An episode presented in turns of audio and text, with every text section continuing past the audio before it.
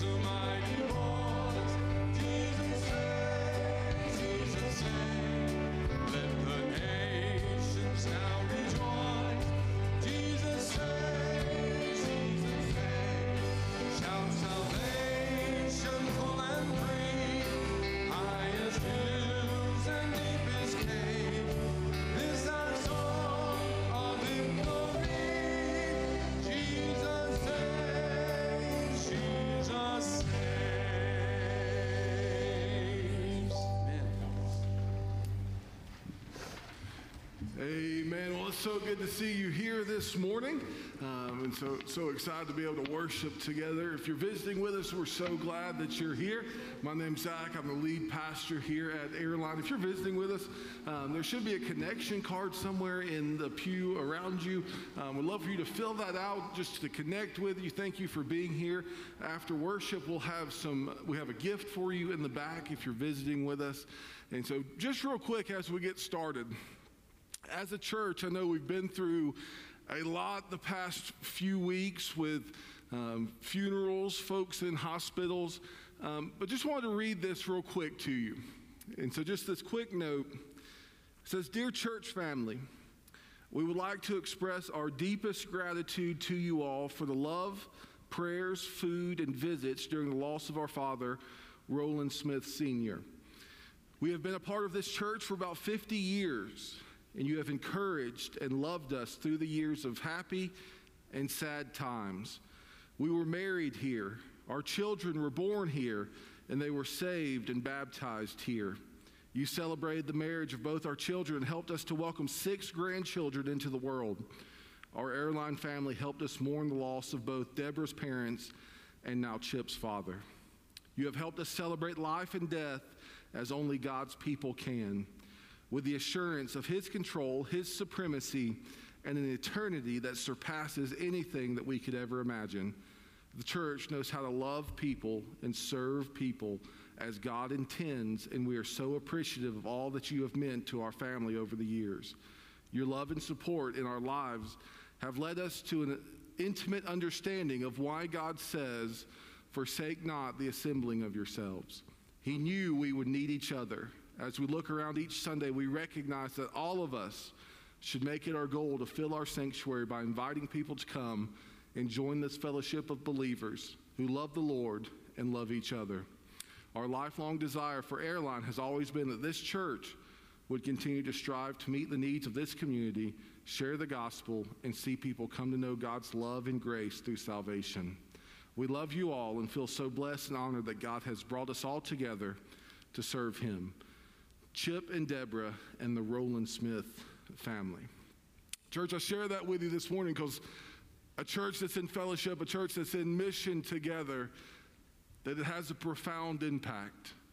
A church that loves one another, cares for one another, has a profound impact on the community in which it serves. And so let us strive today to make much of Jesus as a corporate body. At this time, we'll move into our, our tithes and offerings as we continue in worship. And so let's pray. Father God, we love you. We thank you. We praise you. Thank you again for this opportunity we have to gather and to worship you. So, God, we pray now for these offerings. Would you use them for your glory and for your honor? Not for ours, not for our name to be known, but yours. And so, would you take it and use it and multiply it And God, we pray all this in Christ's name. Amen.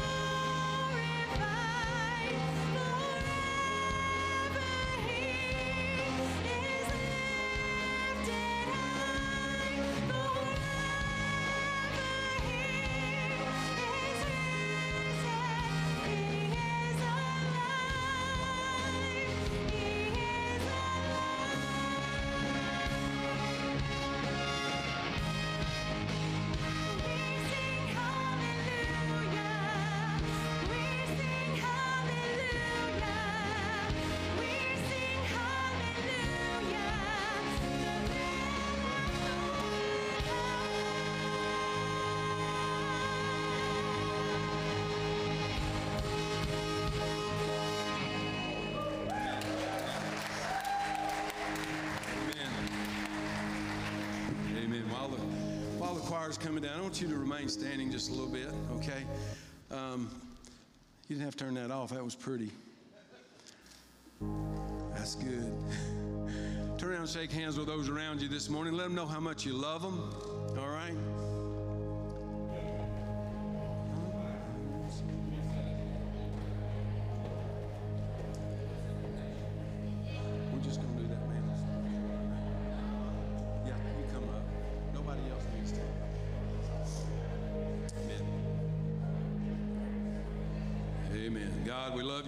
You so much, God. The sound of fellowship among your believers, Lord, this morning is just so wonderful and such a blessing. Lord, we thank you for the privilege to sing these songs of, of praise that glorify you and lift you up this morning. And Lord, I look forward to our pastor as he comes to bring the word to us today, Lord, and you have your way, God, in everything that's done. And we'll give you all the glory and all the praise. In Jesus' name we pray. Amen.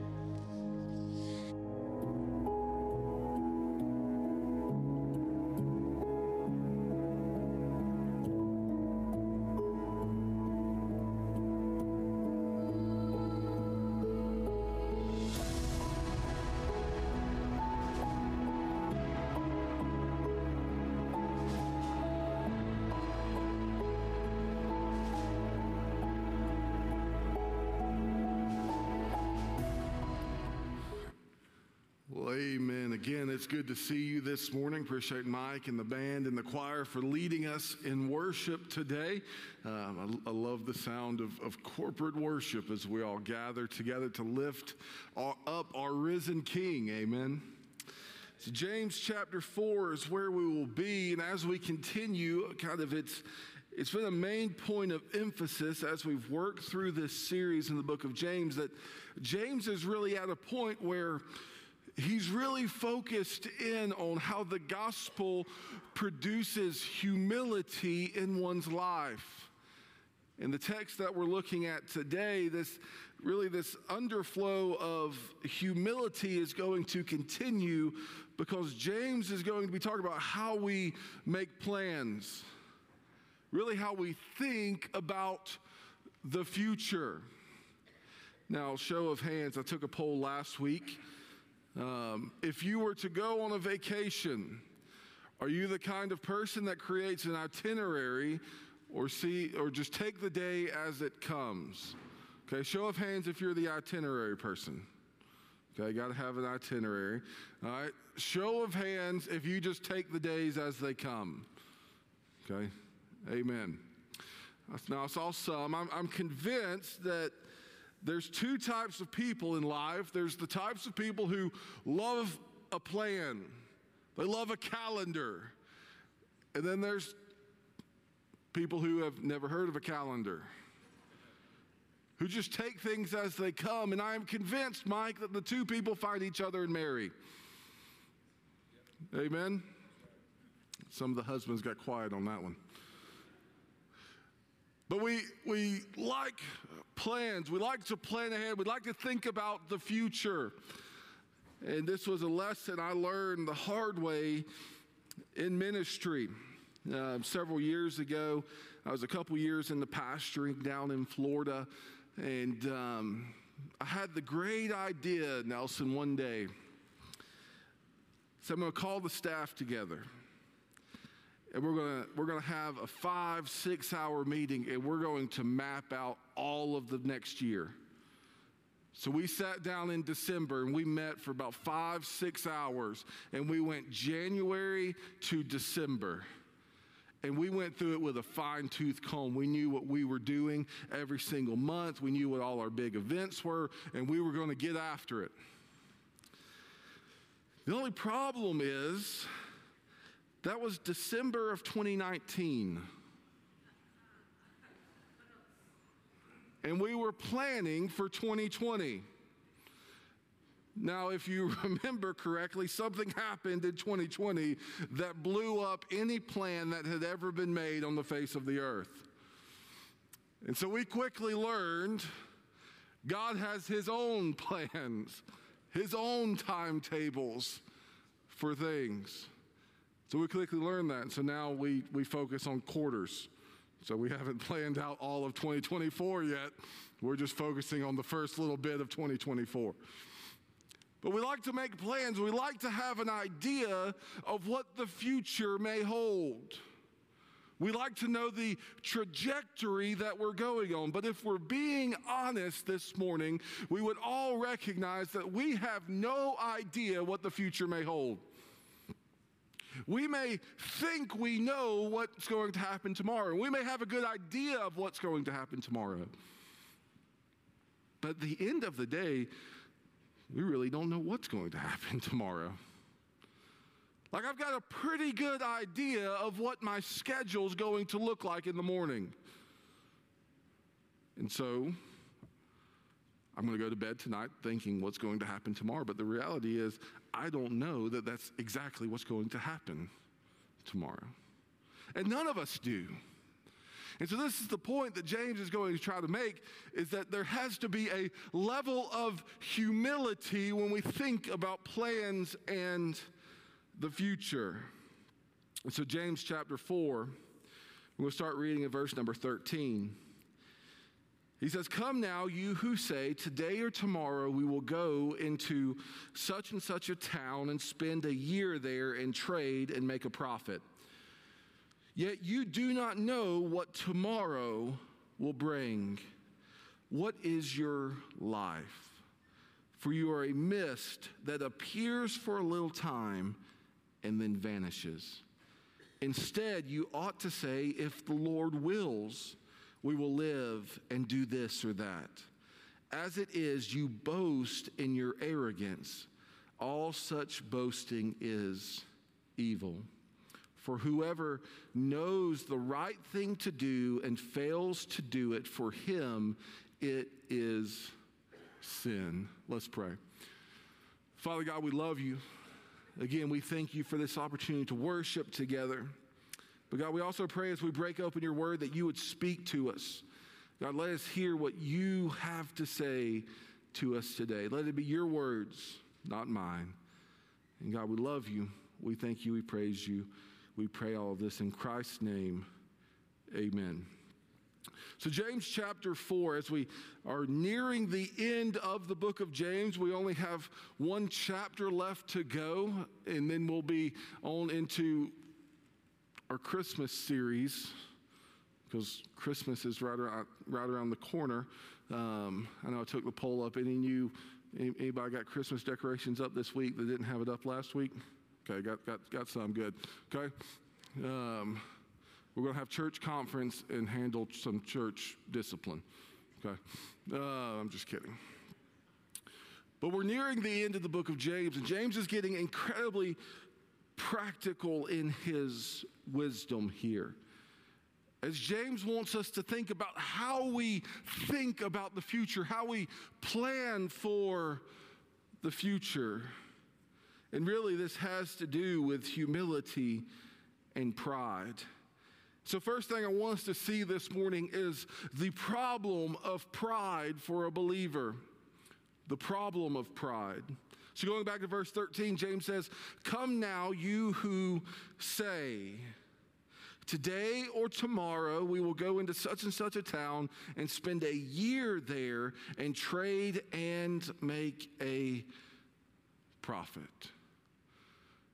So there were those that were there in the church that James is writing to that were making these future plans. And so there were these businessmen that were had these plans that they were going to go to this town, spend a year there, they're going to trade, and they were going to make some profit. That they had these big plans of what they wanted to do, what they wanted to achieve, and they were going, we're going to go do this.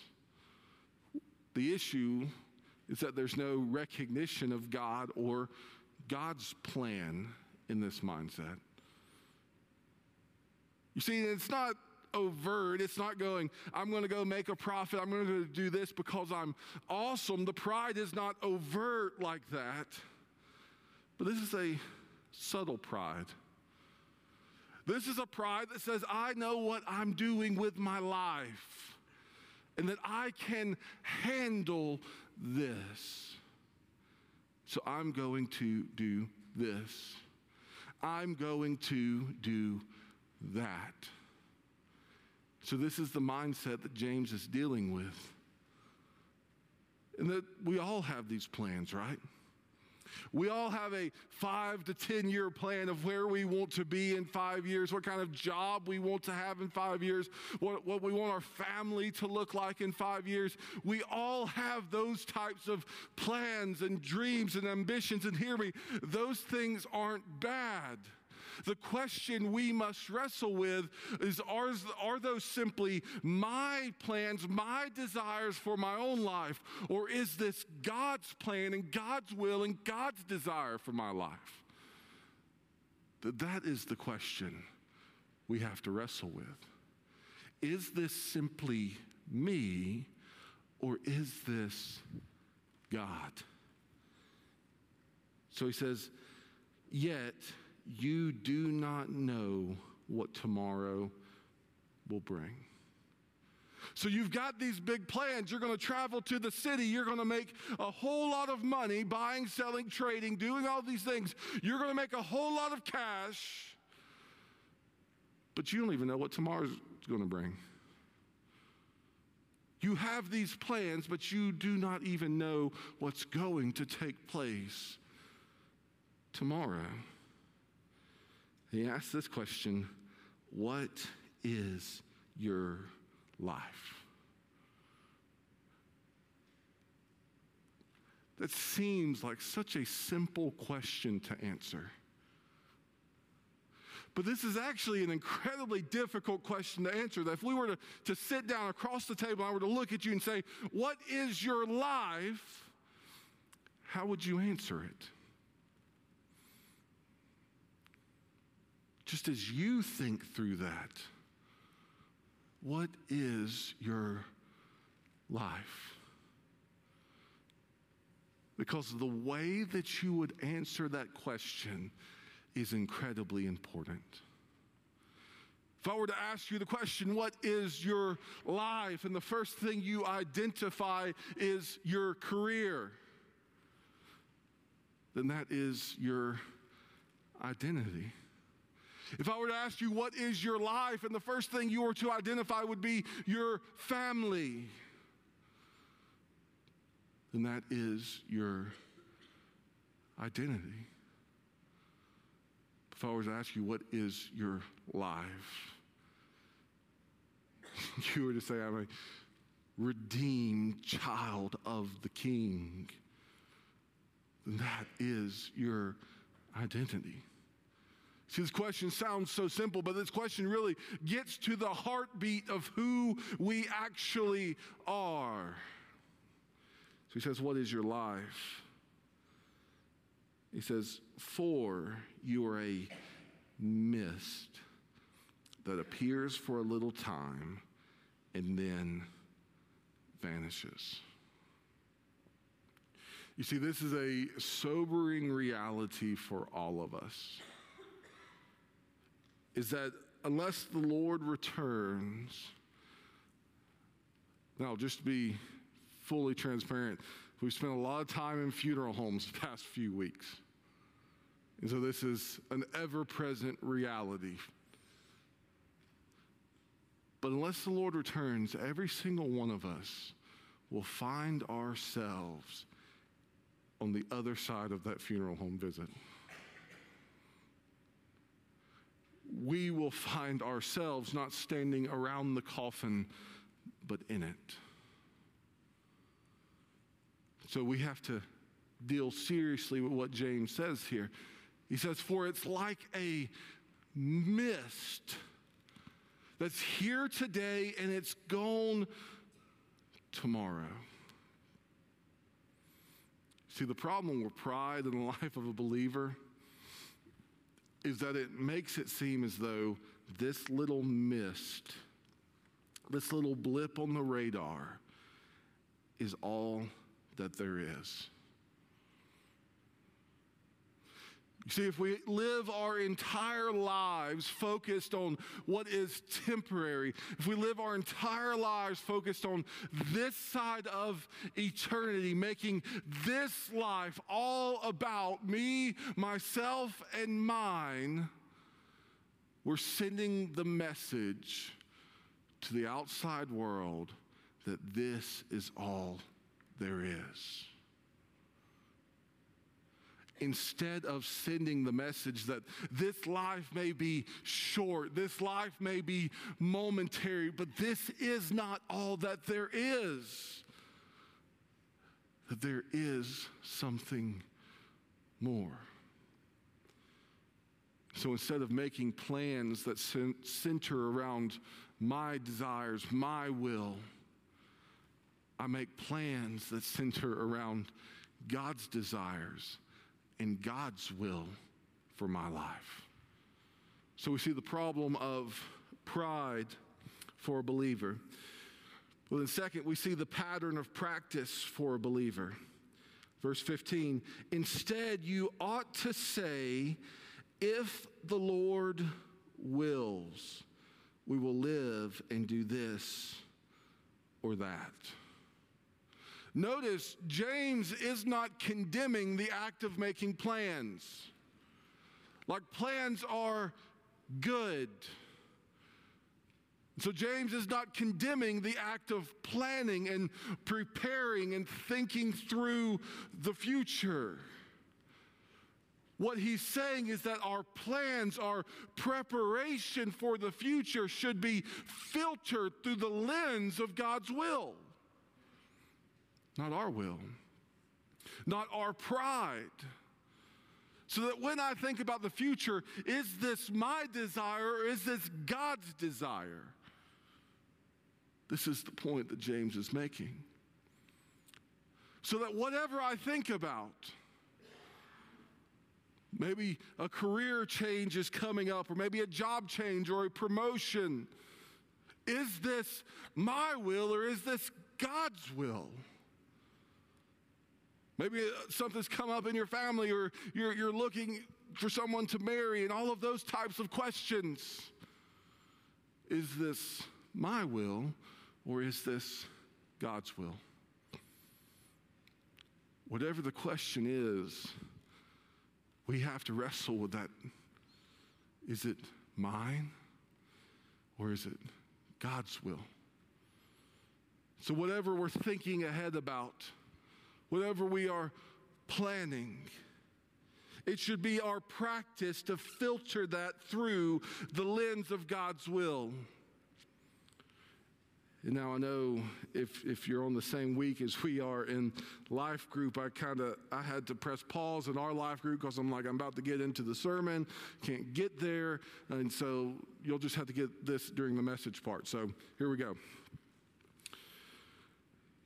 I think one of the reasons that we struggle with God's will in our life is A, I think we like to be in control most of the time. I think that's oftentimes a factor. But I also believe this we struggle at times to believe that God's will is actually good for us. Like we would all admit, we believe that God's will is good for our lives, that God knows what's best for me. But does He really? Because we may have a definition of what is good in our life. We may think, I need this, I need to plan for this, I need to prepare for this, because this is good. And all the while, God has a definition of good that is far higher and more superior than your definition of good. So God's going, I've got something better for you. I've got something that's greater than that thing that you are chasing. So, as I survey my future, as I survey my plans, I'm not just saying that just as though this is a mystical thing that needs to be said. You know, if the Lord wills and the creek don't rise. How many of you have heard, heard that before? Like it's just kind of something that we say. But what if it was something not just that we said, but if we took seriously? that I want to position myself to surrender to God's will. Where every decision that I make comes from is this God's will for my life or is this my own will for my life?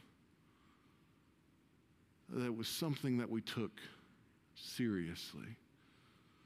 Because James isn't just trying to give them an empty phrase to say as though it's magical in some sense. He's giving them words to live by. That I want to center my life around God's will for my life. We, we joked during life group talking about this because there are times, as, as you've heard me share before, we're, we are in the toddler phase of parenthood. And so there are things that we have to say that I never thought I'd have to say before. Like, why is there a hot dog in the toilet? Like I'd never, those words had never come out of my mouth before. Um, no, you can't run through the house with scissors chasing your sister. Like just things like that. And there are things that I wasn't there for. Whitney shared this with me this week. Um, one day, Sophia, she put a box on her head and turns and runs full steam into the Christmas tree. Don't know what she was thinking. Apparently, it just looked fun for her to put a box on her head and just run into the Christmas tree. Um, she, she was protecting herself, I guess. But the fun thing about toddlers is that it brings them joy to do stuff like that. There's not a thing in the world wrong with what they're doing in their own minds. It makes them happy to try to stick their hand in the stove when we're trying to get something out of the oven. But they don't realize that thing that they think can make them happy, the thing that they think can make them joy, can actually cause them great harm. And how many times have we wrestled with God? Going, God, I really want this, but I know you're saying this. I know you're leading me here, but God, I really want this over here.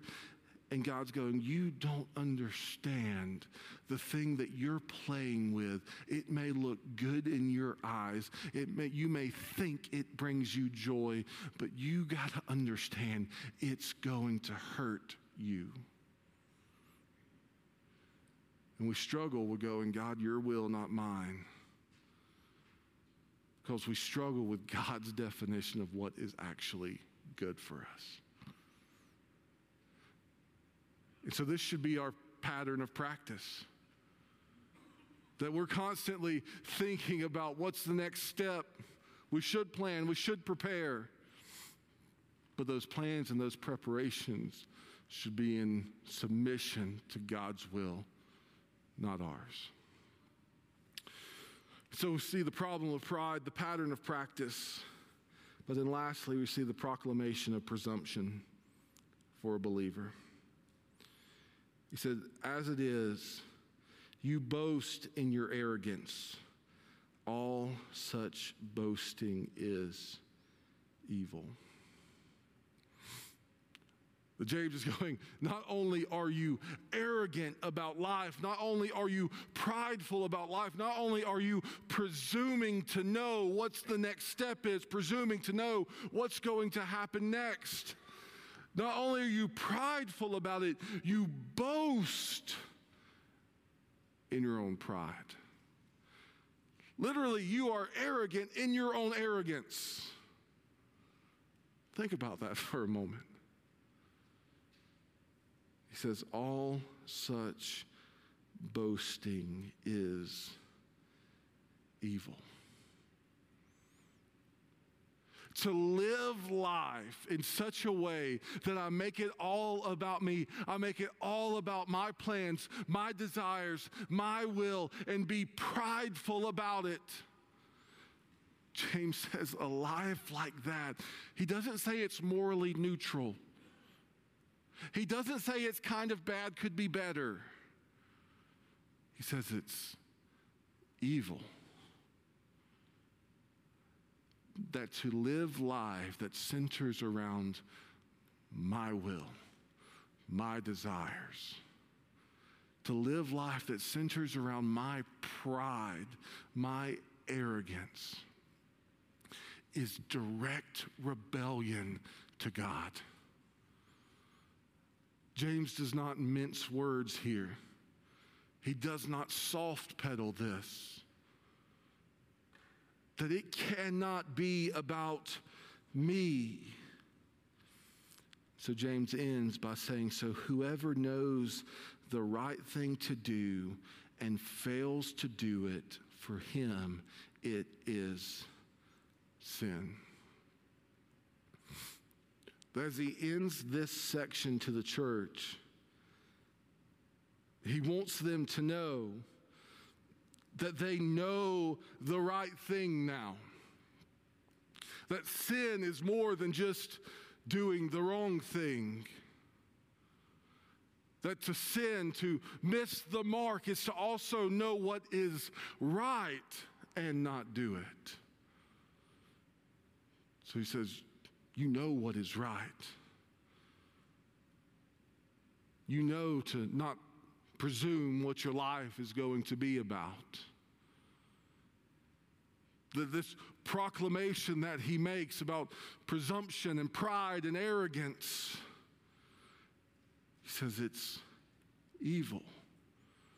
And that failing to walk in humility failing to recognize God's will over mine is sin. Again, this is not a morally neutral thing. To do these things is a direct rebellion to God. So, this brings us to our central idea this morning. Why is all this important? Why does all this matter? It's this. The Christian life is lived not as a testimony to the sufficiency of self, but the Savior. The Christian life is lived not as a testimony to the sufficiency of self, but the Savior. You see, if I live my life making it all about me, then I'm proclaiming to the world, Kirk, that I'm all I need. I'm proclaiming to the world that in and of myself I am sufficient. And as I've shared before, if I'm honest, I know that's not the case. You can ask my wife. She will tell you that's not the case. But to live life in such a way that I make it all about me, in my plans, my will, my desire, I'm not pointing anyone to the sufficiency of the Savior. Because you see, once I shift gears, and life is no longer about me and my will and my plans and my desire. All of a sudden, I am proclaiming a message to the world that He is a sufficient Savior. That it doesn't have to be about me. Why? Because I found one that's greater than me. It doesn't have to be about my will because I found a will that's greater than my will. It doesn't have to be about my desires because I found desires that are greater than my desires. That we proclaim a message of a Savior that is sufficient instead of a self that is sufficient. As the band comes back to the stage and we prepare to wrap up.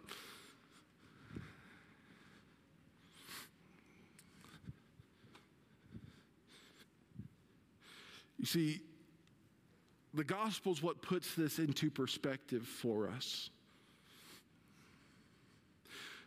Because again, if this life was it, if this life was all that mattered, then yeah, I need to make it about me. I need to make it about my plans, my will, my desire. But the gospel says this life isn't it. The gospel says that there's something more than this temporary life, and that we must be about that something more. So, this is why James addresses this issue. Because really, he gives a rather poignant illustration. He says, Your life it's like a mist. I broke it. That's impressive. It's like a mist. It's here today and it's gone tomorrow.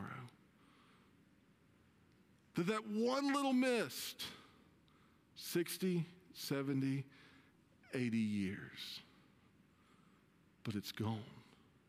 So, what is it that's going to matter? What is it that's going to last? Do I live in light of that mist? Or do I live in light of something greater? I'm not going to pour this out. I wouldn't want Mike to have to clean it up. Or do I live in light of eternity? I don't know how long it would take to take the mist and spray it up and fill this thing up. But there's a whole lot more to live for in here than that short mist. And so, why am I able to be humble? Why am I able to go, God, your will, not mine? Because this is greater than that. This outweighs that. These short 60, 70, 80, 90 years on this side of eternity pales in comparison to this. So, God, it's your will, not mine. That, God, I cannot make this mist of a life about me when I have this to look forward to. And so, as we close,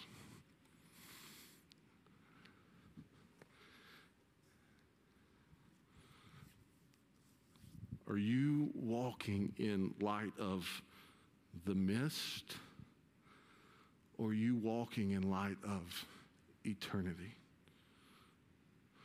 Are your plans, your preparations, your dreams, your desires? Are they in light of the mist? Or are they in light of eternity? The things that you're desiring for for your family, the things that you're desiring for for your job and your career, are they in light of the mist? Or are they in light of eternity? See, this is a question we all must wrestle with. And so, what are you living in light of? Are you walking in that pride and the arrogance and the presumption to think, I've got this thing figured out? Or are you walking in the humility that says, God's will, not mine?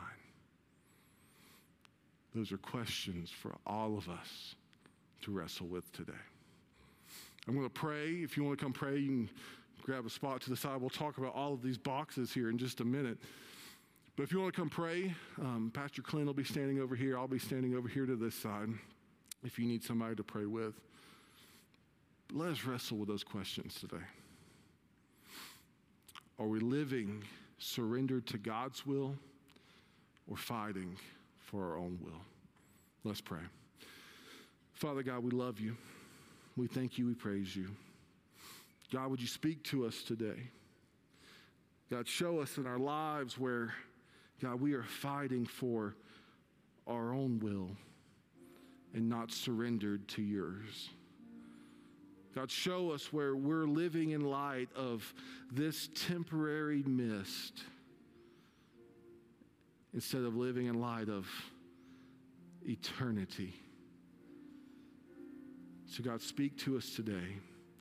We love you. We praise you. We pray all of this in Christ's name. Amen. Let's stand and respond today.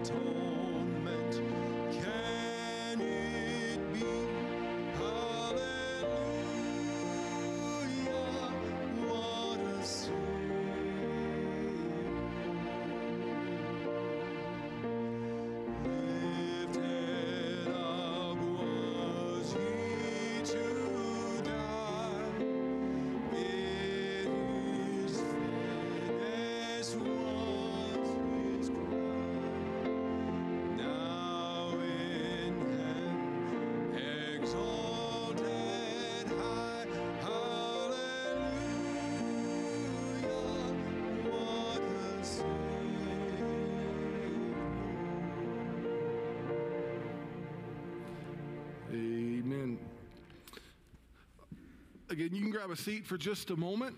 Um, again, so glad that you're here today. And if you're visiting, I'd love to connect with you out in the foyer on the way out. Um, do have a couple quick announcements. This coming Wednesday night will be a little bit different. We won't have our normal Wednesday night activities, um, children, youth, adults. We are all going to be together in the fellowship hall at 6 o'clock for a family dinner.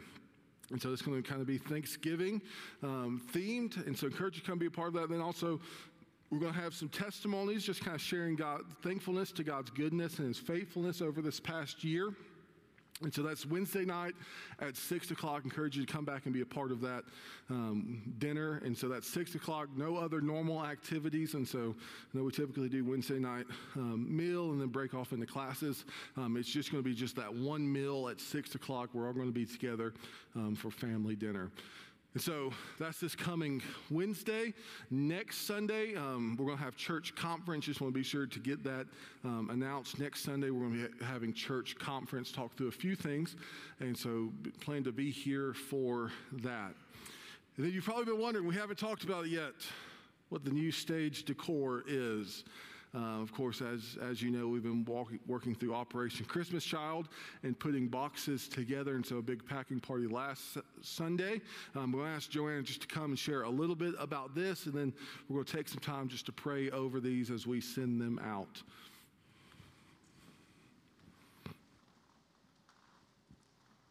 Not sure if uh, most of you know, but um, today's Orphan Sunday, and I don't think it's a coincidence that um, these 450 plus gifts are ready to be sent out to orphans all over the world.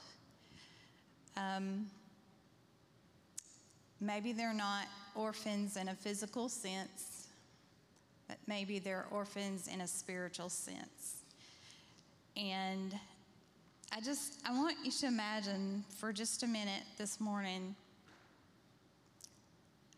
450 children standing up here across the front of this church. And we have the message of the gospel to give them, some of them for the very first time.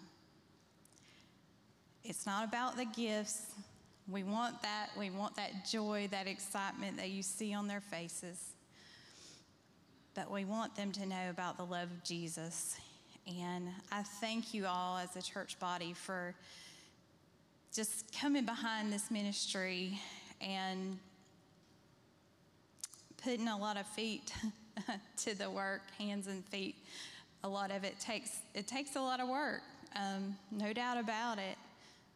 But imagine those 450 plus children in heaven one day because Airline Baptist Church saw a need and fulfilled it. They saw a need to send the gospel to the ends of the earth. We don't know who we'll see in heaven one day, but I surely hope it's these 450 children, plus a lot more. There's 11 million, uh, Samaritan's Purse projects that 11 million of these shoe boxes will go out this year. And with each shoebox goes the opportunities into the hands of the local believers. They train the local believers to share the gospel with these children, and they invite the children back to come back for a 12 week discipleship course. So, if you haven't had a chance to be a part of this um, so far, um, we're going to pray over these boxes. And prayer is, is the most important thing that you can put in these boxes. If, if, uh, if nothing else, that's the very most important thing. So if you would um, join us this morning as we pray, we would be very grateful. And um, just a little bit after this, um, these boxes go on a journey and they'll go from here. We're going to drop them off at New Holland Baptist Church. And they'll go to a central drop off location and they'll, they'll go to the processing center where I hope to take some of you in a few weeks um, on December 2nd. So get ready for that too. Awesome. Um, as we do that, so just kind of give you some instructions. Um, we're all going to gather around up here to pray. I'm going to ask Clint if he'll if he'll lead that prayer, um, and then on the way out. So after, after we pray, that'll be our dismissal. If you would like to stick around and and uh, help haul some boxes, we're going to take them out through here, um, and there'll be a, a trailer out there. Um, we're going to go ahead and load those boxes into the trailer on the way out today.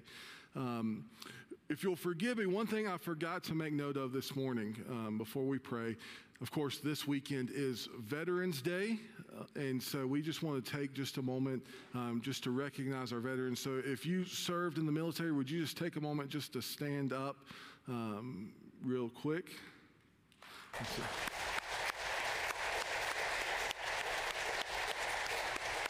And so we just want to take a moment just to thank you for your service, and so we appreciate you and, and all that all that you've done.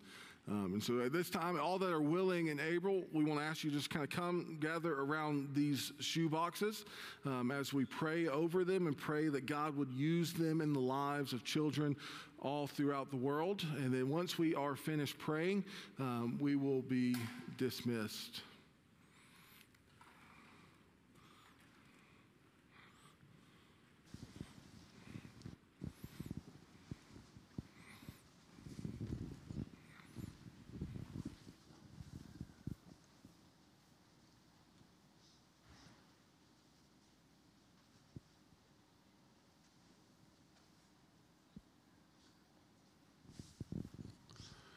God, we thank you for the um, this opportunity to gather together corporately to pray. So let's uh, let's go to the Lord in prayer. Lord, we um, God, we pause before you again as as we've um,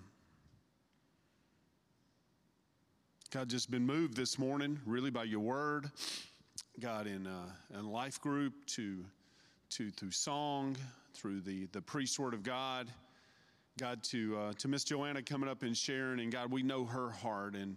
God, I've seen uh, testimonies and heard testimonies of, of what a small little box that, that we sometimes can take for granted here, um, and, and the few little things that are in. I saw a, a group of, of FCA leaders get together and, and fill a couple of these boxes yesterday as they went shopping and, and the little small things that, that we sometimes take for granted, how it can open the door.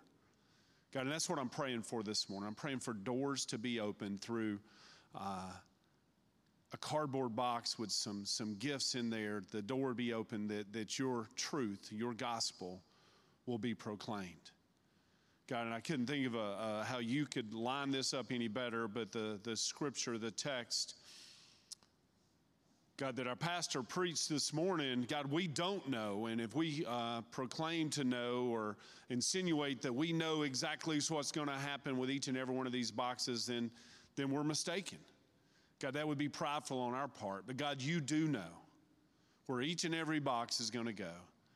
Each and every child that will receive one of these shoe boxes, God, you, you know who that will be. You know each and every one, God, just like you tell us, you know the hairs on our head. So, God, we pray asking you to go before these boxes, to go before this this opportunity for your word to be proclaimed and open those doors, open the doors of the hearts, God, as you did. Uh, God, we read in your in your word how you've done that many times. Specifically, I'm thinking right now of Lydia, how you opened her heart as the word came to them. So, God, we pray right now specifically that you open doors, you open hearts. Then you use these boxes. Thank you for all the hands and feet. Joanna said that as well, that we are called to be the hands and feet of Jesus that have prepared these to go. And God, there's still a lot of work to be done to get them to where they're going, but God, you're faithful in that. And God, we ask you, we ask you to, to take and use uh, these small little things to, to do something really big as only you can do because you are a big God who does big things. And we're asking you to do something monumental here with these boxes. God, that souls uh, would be. souls would become yours and, and walking into this kingdom, uh, this brotherhood of, of, of followers. So, God, we pray, asking you to watch over and bless and protect and get these 450 boxes where they go. Thank you for a church that believes in this, Lord, uh, that believes in missions. So, God, we thank you and we love you. In Jesus' name, amen.